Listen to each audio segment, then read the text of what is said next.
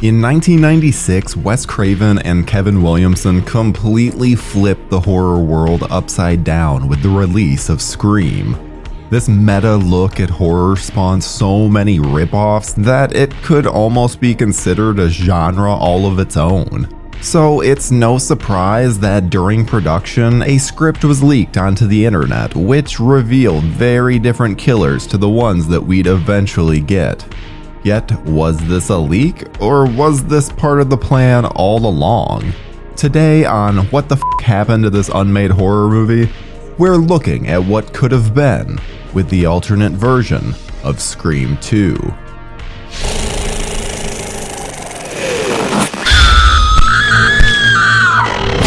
This is one of my favorite stories in all of horror what ifs.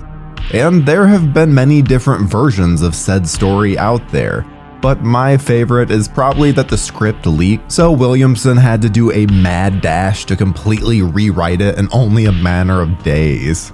Do people not understand how productions usually work? Not to say that this isn't entirely possible, but I mean, come on. For many years, the legend that Williamson had to quickly do rewrites on the ending after it had leaked online before production had begun really prevailed on message boards. But in 2011, Williamson set the story straight, saying that the Hallie and Derek ending, as I'll call it from this point on, was one of the multiple dummy endings. See, after the massive success of the first film, both the studio and Williamson knew that they needed to closely guard the secret of the sequel's precious ending. So often, one of the dummy scripts would be sent out for someone to read. There even existed an ending where the beloved Dewey character was revealed to be the killer. Can you even imagine? But they're all just fake endings. But what exactly did that fake ending entail?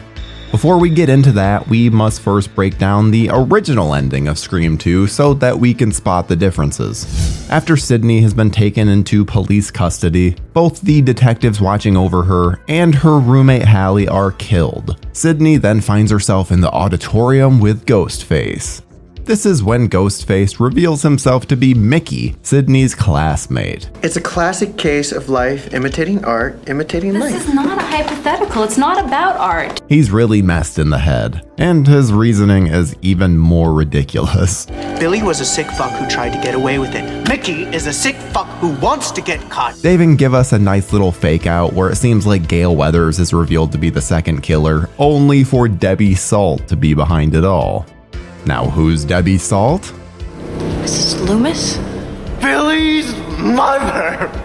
Debbie shoots Mickey, pinning all the killings on him. He shoots Gale, effectively taking her out of the finale. What follows is a little showdown between Sidney and Mrs. Loomis, which finally ends when Cotton Weary grabs a gun and saves the day. I mean, kind of. He toys with the idea of letting Mrs. Loomis have her way, only for Sid to do this. Bet you that Diane Sawyer interview's looking real good right about now. Consider it done. and the day is saved. Now that we know the actual ending, we can look further at the changed one. And it was actually slightly more than just a different ending. Even certain character beats were changed.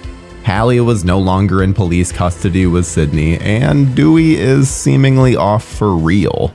They also made sure to add a scene with Ghostface killing off Mickey, but I feel like we need to examine this beat by beat, because holy hell is it convoluted. When Sidney comes to the theater, you know, like in the filmed version, she discovers the bodies of Dewey, Hallie, and Joel the cameraman, all strung up. Aw, poor Joel doesn't make it out of this one alive. See ya? Wouldn't want to be ya. That's when we get a nice little fake out where it seems like Cotton Weary is revealed to be another killer, only for him to be tied up and asking Sid to untie him. Which is finally when we get the reveal of killer number one, Sidney's boyfriend Derek. He appears and gives us a nice little Billy Loomis style monologue. And this is when we get the reveal of killer number two. One of the supposedly dead bodies behind Sidney jumps to life, and we find out that Hallie was in on it the whole time. Things are very Scream 2022 at this point. See, Derek and Hallie met on a message board and decided that they wanted to make the greatest sequel of all time. A nice little throwback to the conversation in film class earlier in the movie. Are you suggesting that someone's trying to make a real life sequel? Stab 2? Who'd want to do that? Sequels suck. and have been on a path of destruction in order to achieve it. Aw, poor Sidney. After having her high school boyfriend betray her, now she has her college boyfriend do the same, with her roommate joining in as the cherry on top. God damn, this girl is gonna have some well deserved PTSD. Derek and Hallie go on about how they're Mickey and Mallory from Natural Born Killers. I think this is Williamson having a bit of fun since obviously Mickey is the actual killer's identity. But where it gets interesting is that they mention there's a whole message board of killers just like them. So it's not like it's just the two of them that want to see Sidney dead. And these two are so screwed in the head that they're actually hoping for the death penalty. To them, that's them winning. Then things go similar to how they do in the film. Debbie Salt, aka Mrs. Loomis, shows up holding Gale at gunpoint. Only there's no Mickey here to shoot, so instead, Debbie shoots both Derek and Hallie, with the same idea of her pinning the crimes on them. But Mrs. Loomis isn't around for long, as Cotton Weary breaks free of his bindings and stabs her dead. That's a lot of killers dying in a very short time span. Gale and Sidney are so thankful, with Gale giving Cotton a massive hug. And things get even more batshit insane here as Cotton stabs Gale in the back. She's full blown dead. He says he can finally be the lead in his story, and yeah, he also has Fall Guys. We get an extended tussle between Cotton and Sidney, which ends up on the catwalk above the stage. They both stab each other and end up falling down and landing on the stage. They stare at each other as the film just ends. Um, okay then. I'm not going to say that there aren't some interesting ideas here. I mean, the concept of two killers wanting to make their own sequel was actually done in Scream 2022. What about my ending? So I kind of like that the concept appears here. But otherwise, everything is such a rush job, with nothing really able to breathe. Hallie and Derek just come across as maniacally bad. They're not even believable human beings at this point. Though I do think that not having Cotton as a killer at some point in the series was a huge missed opportunity.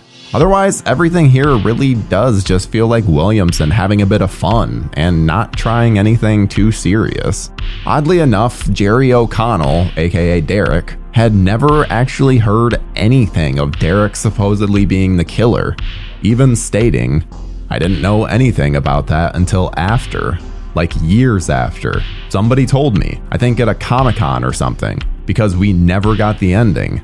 When we first got the script, I got everything but the last 20 pages. I think they rewrote the ending. I'm not sure if it got leaked or what, but the script had a weird non copyable pattern on it that you couldn't make Xerox copies of. So, the fabled Derek and Hallie ending appears to be nothing more than a product of some shenanigans by the studio and Williamson to keep the identity of the killers a secret. I'd say that this is somewhat disappointing given how often it's been repeated over the years, but still interesting to see exactly how it would have been pulled off.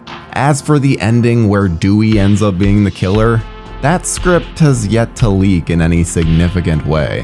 Although there have been some pretty great fan theories about Dewey being a secret killer going all the way back to the first film. So check some of those out if you're interested in seeing Dewey in a bit of a darker light. I just miss the days when this kind of thing was even a possibility. Now we have Marvel with a full blown security force making sure secrets don't get out. Oh, so vulgar. The Scream 2 that we got wasn't quite as well received as the first film, but it still managed to have quite the fan base throughout the years. Hell, there are many people that consider this their favorite behind the first. And I'm not sure that would be the case if we'd have gotten the ending with Hallie and Derek.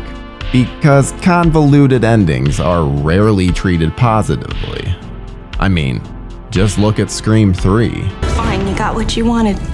Hero and villain face to face. Well, you know what happens now? The villain dies. Exactly. But I'm not the villain, Sid. You are. What do you think of this ending? Do you think that it's a fake script? Do you think that Williamson had to write it super fast and then release it? Do you think that this wasn't part of the plan at all and it's just the studio and Williamson making a very good excuse? Let us know in the comments below and we'll see you in the next one. Billy was perfect. You did a bang up job, Mrs. Loomis. Not wise to patronize me with a gun, Sidney.